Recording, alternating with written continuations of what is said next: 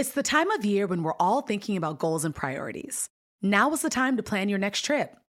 Whatever kind of travel fills you up, whether it's lounging on the beach, connecting with family and friends, or going on a foreign adventure, Expedia has the tools you need to plan a great trip. Download the Expedia app or visit Expedia.com to start planning. You do need to be a One Key member to use price tracking. Signing up is easy and free. Expedia, made to travel. Building a portfolio with Fidelity Basket Portfolios is kind of like making a sandwich. It's as simple as picking your stocks and ETFs, sort of like your meats and other toppings, and managing it as one big, juicy investment. Mmm, now that's pretty good. Learn more at fidelity.com slash baskets. Investing involves risk, including risk of loss. Fidelity Brokerage Services, LLC. Member NYSE SIPC. Hey, podcast listeners. Some of you may know that Oprah began having conversations about the deeper meaning of life and the world around us, even in the early days of The Oprah Show. When you look inward, then you can begin to create another kind of power. Because we know you love a Super Soul style discussion. I went, aha. We opened up the vault of The Oprah Winfrey Show to handpick episodes that will enhance the Super Soul podcast library.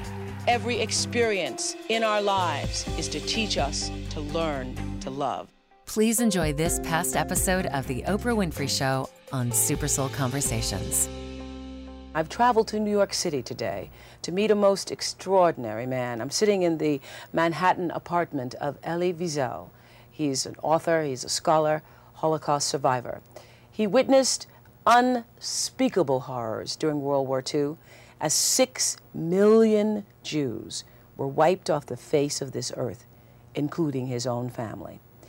In a recent survey, it was reported that 22% of Americans doubt that there had ever been a Holocaust. This staggering number is frightening. Here is a passage from Night, his chilling memoir of his life in a concentration camp.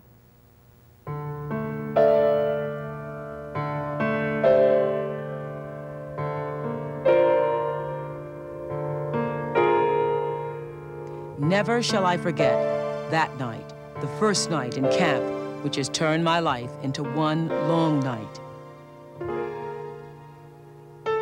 Never shall I forget the little faces of the children whose bodies I saw turned into wreaths of smoke beneath the silent blue sky. Never shall I forget those flames which consumed my faith forever, those moments which murdered my God and turn my dreams to dust. Never. I read your book, Night, and I think I will never be the same again. I believe that every human being should read it to, to somehow connect and experience what the world stood by in indifference and, and allowed to happen. So I'm very pleased to be able to talk to you. Did you think you were going to die many times? In those places and in those times, we lived in death, not in life. No one was alive. We all lived in a kingdom that was a kingdom of death. Mm. We were dead, but we didn't know it. Why do you think you survived? By accident. By accident? I wouldn't say miracle. I don't believe in that. You don't? Because, oh, I would say that if God performed a miracle for me, why for me? There were people there who were better than I, saintlier, worthier, and I've known some of them. Mm -hmm. Why me? No, it was an accident, by chance. I, I was in some place, not in another. Mm -hmm. Perhaps maybe so you could be alive to tell the story. No. No? That came much later, in mm -hmm. truth. That idea that I had is the idea that we all had, all those who went through the death camps, that if I survive, I will have to tell the tale. But it could have been anyone else. It is, I, I don't know, it's, it's 50 years later, but still, and I've read a lot of things in history, but night is the most chilling, I mean, I, most chilling I've ever experienced.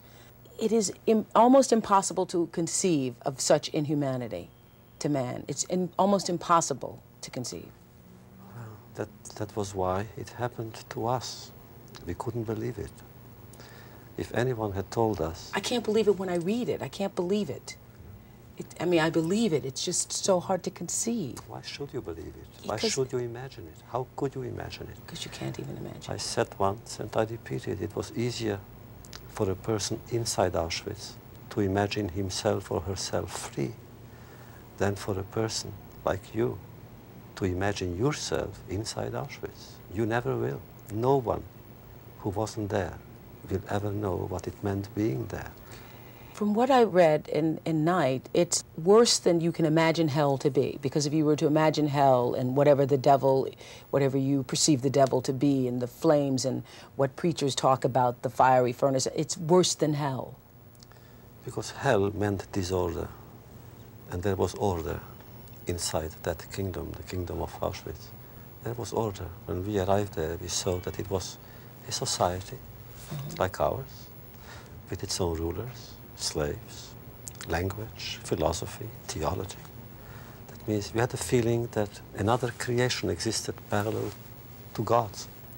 And in that creation, people did what they were supposed to do. Some people came there to die, others came there to kill. And day after day, we saw people killing and being killed. And we slept with them. We slept with those who were already on the other side. You slept with the corpses. Of course we did. Mm-hmm. And only next day we realized that they were corpses. And at one point, Primo Levi, who was a very great writer, later he and I spoke about it, that maybe we too were corpses. I want to go back to the time when you were living in the village with your family, when you thought all was well, before you were put on the train to Auschwitz. We thought that when the deportation will come, it will mean simply that we will be taken inside Hungary. No one in the world has told us, has warned us that there is a place called Auschwitz. Mm. When we arrived in Auschwitz, May 1944, three weeks before D-Day, we didn't know what it meant. If I am angry at times, profoundly angry, it is because we could have been saved. The largest community still alive in Europe, the Hungarian Jewish community, could have been saved, if not in its totality, at least in its great part, because the Russians were 20 kilometers away from us. And we saw at night the artillery exchange. Mm-hmm. We saw the fire. We were surrounded by mountains. There were maybe two Germans in our city, maybe 50 Hungarian soldiers, gendarmes, guarding the ghetto. There were Christian women and men who offered hospitality to us. We had a servant, marvelous woman called Maria, and she had a hut in the mountains.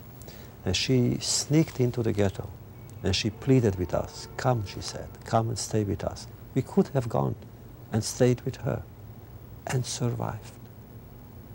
But we didn't know. And when you say we, you mean your father? I mean, the, the entire city. Yeah. There were 15,000 Jews in that city. And we didn't But Maria know. came specifically to your family and said, come live with me." Correct. But there were other Marias who went to other Yes. places. We know about them. Mm-hmm. So what did you think when you were taken from Sighet and then people were really marched out of the town? What did, where did you think you were going? That we would go inside Hungary mm-hmm. into a labor camp mm-hmm. and wait for the end of the war. Mm. We were told that that would happen and we believed it. What happened once you were put on the trains? It became a home. The, the ability to adjust is extraordinary. Uh, people left their homes, went into other homes, smaller ones in the ghetto, and that became home.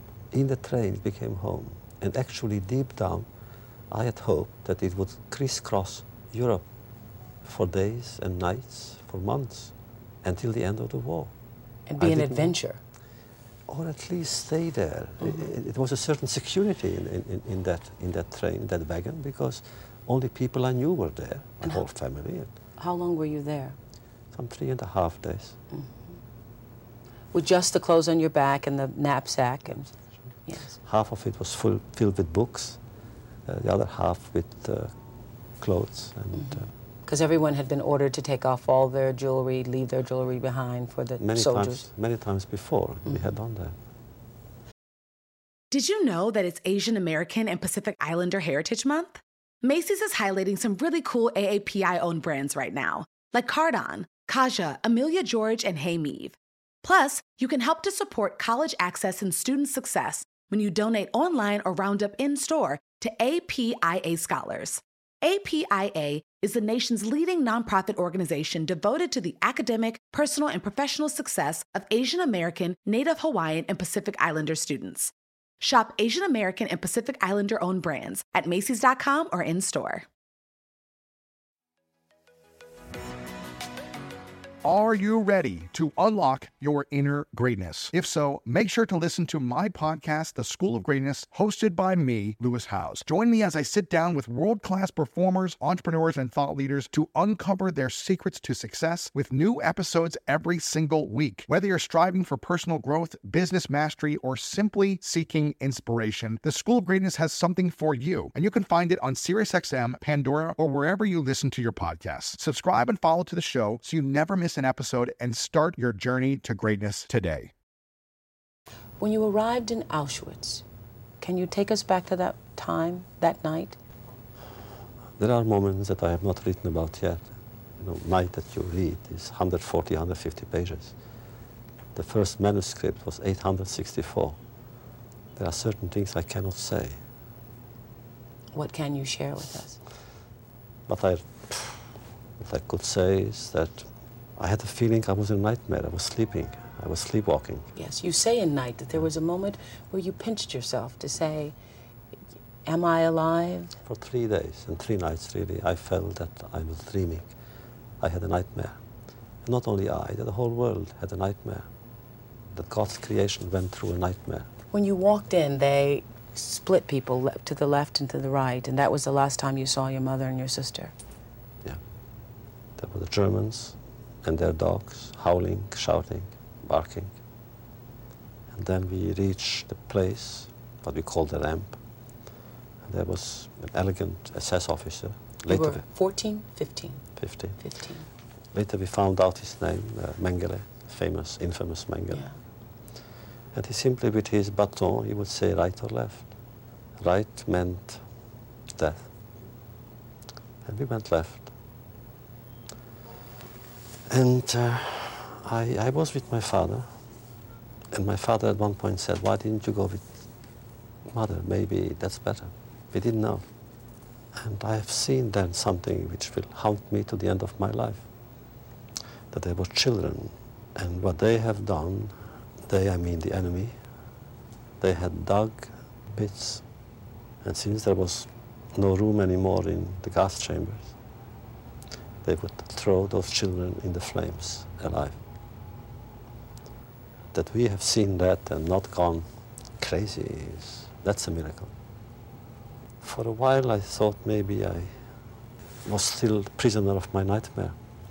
But then I met friends, and they too remember the same images. And then I found documents uh, corroborating that what we have seen was true. And that was the first night. The first night, at which time I turned to my father at one point, I said, I'm afraid to die in flames. I had ideas, images from history books, the Inquisition, when Jews were put to death because of their belief. Mm-hmm. And they were, they were burned like witches here on the stake. And I was afraid of that. I said, maybe I should run to the electrified gates and die. But even that was part of the nightmare.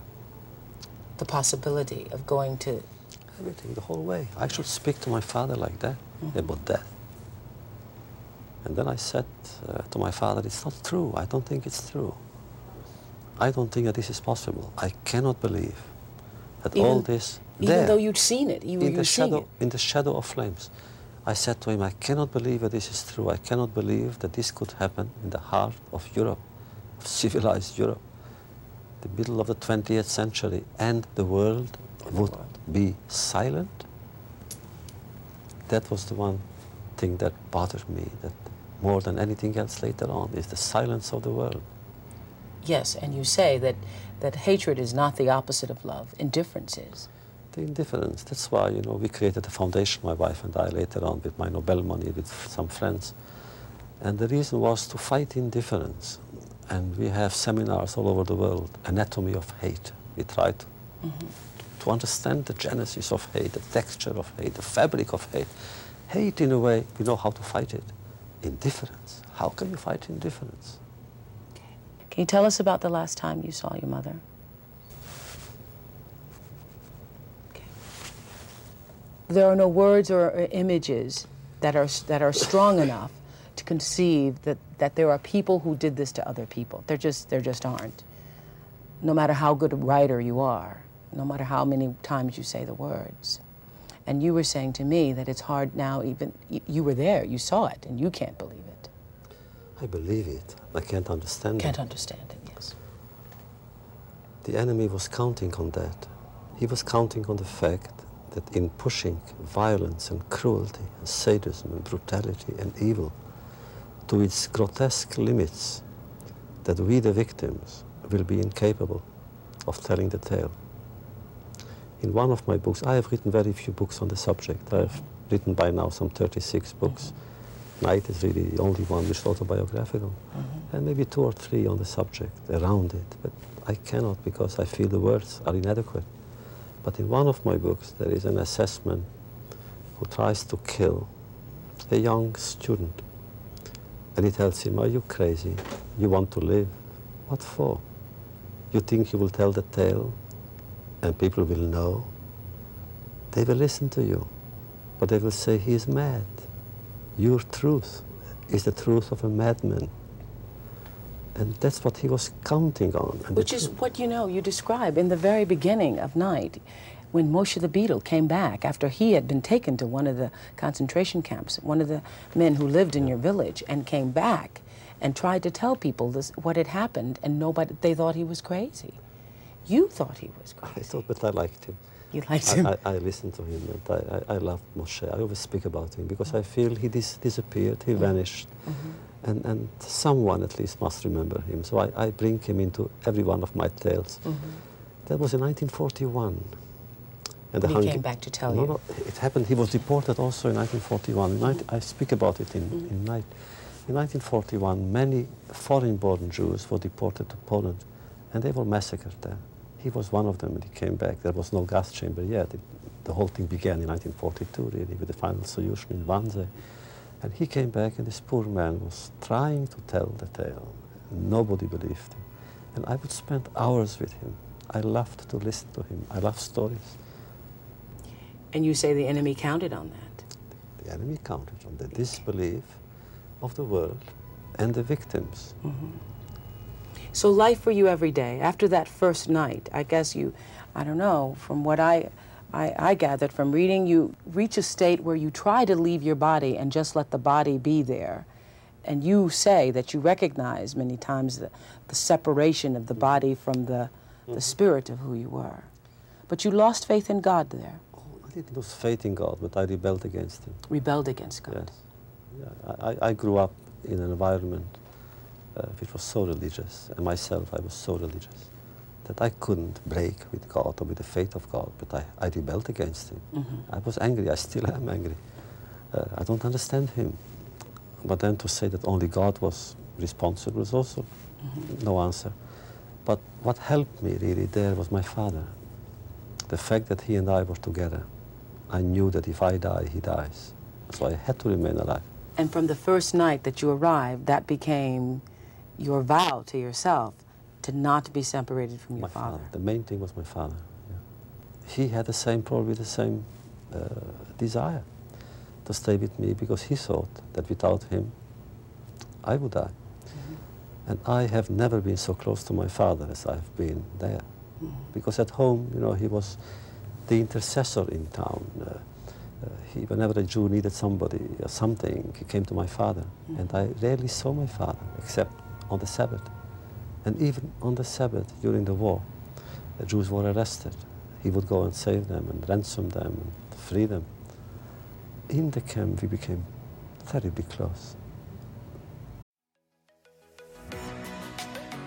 Are you ready to unlock your inner greatness? If so, make sure to listen to my podcast, The School of Greatness, hosted by me, Lewis Howes. Join me as I sit down with world class performers, entrepreneurs, and thought leaders to uncover their secrets to success with new episodes every single week. Whether you're striving for personal growth, business mastery, or simply seeking inspiration, The School of Greatness has something for you, and you can find it on SiriusXM, Pandora, or wherever you listen to your podcasts. Subscribe and follow to the show so you never miss an episode and start your journey to greatness today. And in the camp, what was it like day to day, day to day? Could you explain? Today we got up very early in the morning because we wanted to sleep. The sleep was the best part of, of, of that life because we, we had dreams. The dreams were good, pleasant, sunny. Really? Oh, we had good dreams. And to dream, therefore, was, was uh, paradise. And then al- always, it was broken abruptly. And we had to go quickly and wash, everything quickly. Camp life meant to run, run fast, always. Were you always aware of the ovens and those who were being taken to the gas chamber? We, we were aware, but we never spoke of it. Mhm. Never spoke of it. We were afraid uh, to speak about my mother or my sister would move us to, to cry, and Mhm. we didn't cry. Mhm. Because if you start crying, you wouldn't stop. There So you never cried there? In the camp, no, No, no. It took me a while, even after the war. to cry. What I wanted really is to cry. The gift I wanted to receive after the war was the, the ability to cry. So day to day, you would go. You were working in the camps Working- and we loading worked rocks together. and. We worked together with my father most of the time. Mm-hmm. And I would help him, he would help me. And uh, during work, I, I worked together with a uh, former head of a Talmudic academy. And we learned together. He knew everything by heart. So we studied Talmud together, the Mm-hmm. Bible together, while working. I didn't see his face, only uh, from, from, from the back. Mhm. But I heard his voice and we Mhm. studied. I really became a student. I had a teacher. And so during those days, you would pass the time working and then live to, to eat the bread and the soup and, oh, and then to sleep. That was the main, the main preoccupation. Yeah. It's not to sleep, but to eat. To eat. Therefore, when people speak about theology, even myself, when I speak later about theology, it's not in those days. The questions came later. A piece of bread there was more important than God. And we wanted bread. And the question was not really whether God is just or not. The question was, what kind of soup are we going to get tonight? Will it be thick? Will I have a larger portion? And through all of this, you survived most of the time with your father. And shortly before you all were freed, your father died. Yes, after we arrived in, in, in Buchenwald, January. The night your father died was the night I was born. It's unbelievable when I read that. Uh, my father was the only person in my life then. And I had to be with him to the end. Were there moments, though, that you wrestled with your own guilt of thinking at times, perhaps maybe if he is gone, I can only concentrate on my own survival? There was, I mean, there must have been. Mm-hmm. Because you see, the family in Jewish life, in Jewish history, was a source of survival, the anchor. The enemy knew it, and therefore he used that family relationship, which was so close, that one became also a danger to the other. I was so close to my father that I knew if something happens to him, I would die. And therefore, of course, I'm sure that at one moment I must have thought, perhaps it would be better not to be with him. I tell a story in, in night about one father and one son who were separated because the son was running away. Mm-hmm. And I always prayed then, I don't want to be like him, with him. Want to be with your father. Of course, it's my father. with your father. And I was saying that your father died January 29th. Yes, you said when you were born 10 years later. Ten years later, I was Yeah. born, yes. And so, when you were freed, what was the first thing you did? I prayed. You prayed. I prayed. We were then a group of, we were in a block, in a kind of barracks with children, young youngsters. And uh, the first thing we did, we organized a minyan, which means a kind of community to pray. And we said Kaddish for the first time, which is the prayer for the dead. The first thing. We didn't eat, although we were hungry, we were starving, we were emaciated. But we wanted to pray. It was important to pray, to show God and the world, to show to ourselves that we are still capable of praying. Why do you think that there are people in the world who still don't know what a Holocaust is or what it, what happened? That six million, six million, and you hear the term six million, and it it doesn't register that there, that that is a mother and a child and fathers and uncles and nephews and cousins. Six million. It's it's it's the entire city of Chicago. It's Norway, it's Belgium, mm-hmm. a whole country, a whole nation vanishing in the night. Why people don't believe? Maybe something is wrong with the way we have taught the story. Maybe the story cannot be taught. We tried, God knows some of us have tried. of course. So even this book, it's not, it wasn't easy to write. And believe me, it's not easy to talk about. I rarely talk about. And if you convinced me to be with you today, it's because also partly because of you, but partly because of the uh, statistics that, that I heard. That means we have to do something more, something better, something else. Do you see America's indifference, the world's indifference in other parts of the world, South Africa, Bosnia? Of course. Mm-hmm. How many years did we fight against apartheid mm-hmm. and nobody listened to us? Mm-hmm. Uh, my wife and I went, and my son, we entered in 1976 to South Africa, fighting against apartheid from town to town. And when we came back, we told the story, and people really didn't care that much. They didn't care. As for Bosnia, I, I don't know what else we can do. The children in Sarajevo, the orphans, the widows, the hunger, the humiliation. We must do something more. You say in the book Night that after liberation, one day you were able to get up, and after gathering all of your strength, you wanted to see yourself in the mirror hanging on the opposite wall. You said you'd not seen yourself since the ghetto. From the depths of the mirror, a corpse gazed back at me, and the look in his eyes as they stared into mine has never left me. Oh, I left the camp, but the camp hasn't left me. To this day, maybe more than before, I remember. And my memory is becoming day after day more intense. I remember more than before. Really? Yeah. I, have, I dream more than before about those nights, those days, those weeks. I wondered how could you ever have another happy day? How could you experience joy? How could you, you know, look at the world with laughter again after having seen babies thrown into the flames, after having experienced the Holocaust? So how were you able to, to, to maintain your sanity, you and so many others who survived? I could turn it around. Mm-hmm. It's because we have seen what we had seen that when we have reasons to rejoice, we know how. No one in the world has a sense of gratitude the way we express it to ourselves and to others. After the war, I came to France and I didn't stop saying thank you. Thank you for anyone. Thank you for, for the bread I eat. Thank you for the education I receive. Thank you for the human being for remaining human. And that sense of gratitude prevails today. You have no idea what happiness means to those people who have seen everything taken away from them. When we see a child smiling, I could take that child and hug him or her for hours and hours.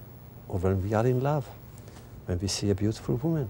Mm-hmm. And as a father, what it means for a father to see his son or to be with my wife and, and talk and, and, and go to concerts and try to help others, which is an important, very important component in our life.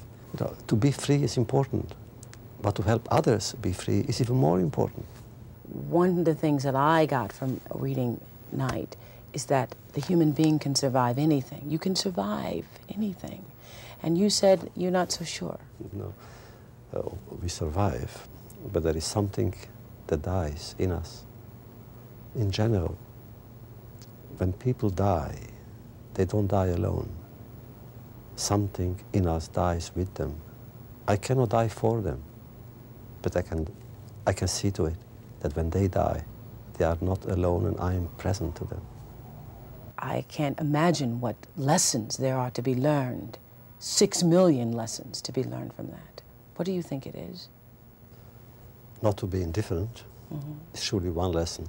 And then, very simply, I have six million reasons to give up on the world, to give up on any other person, to give up on God, on faith, on literature, on words.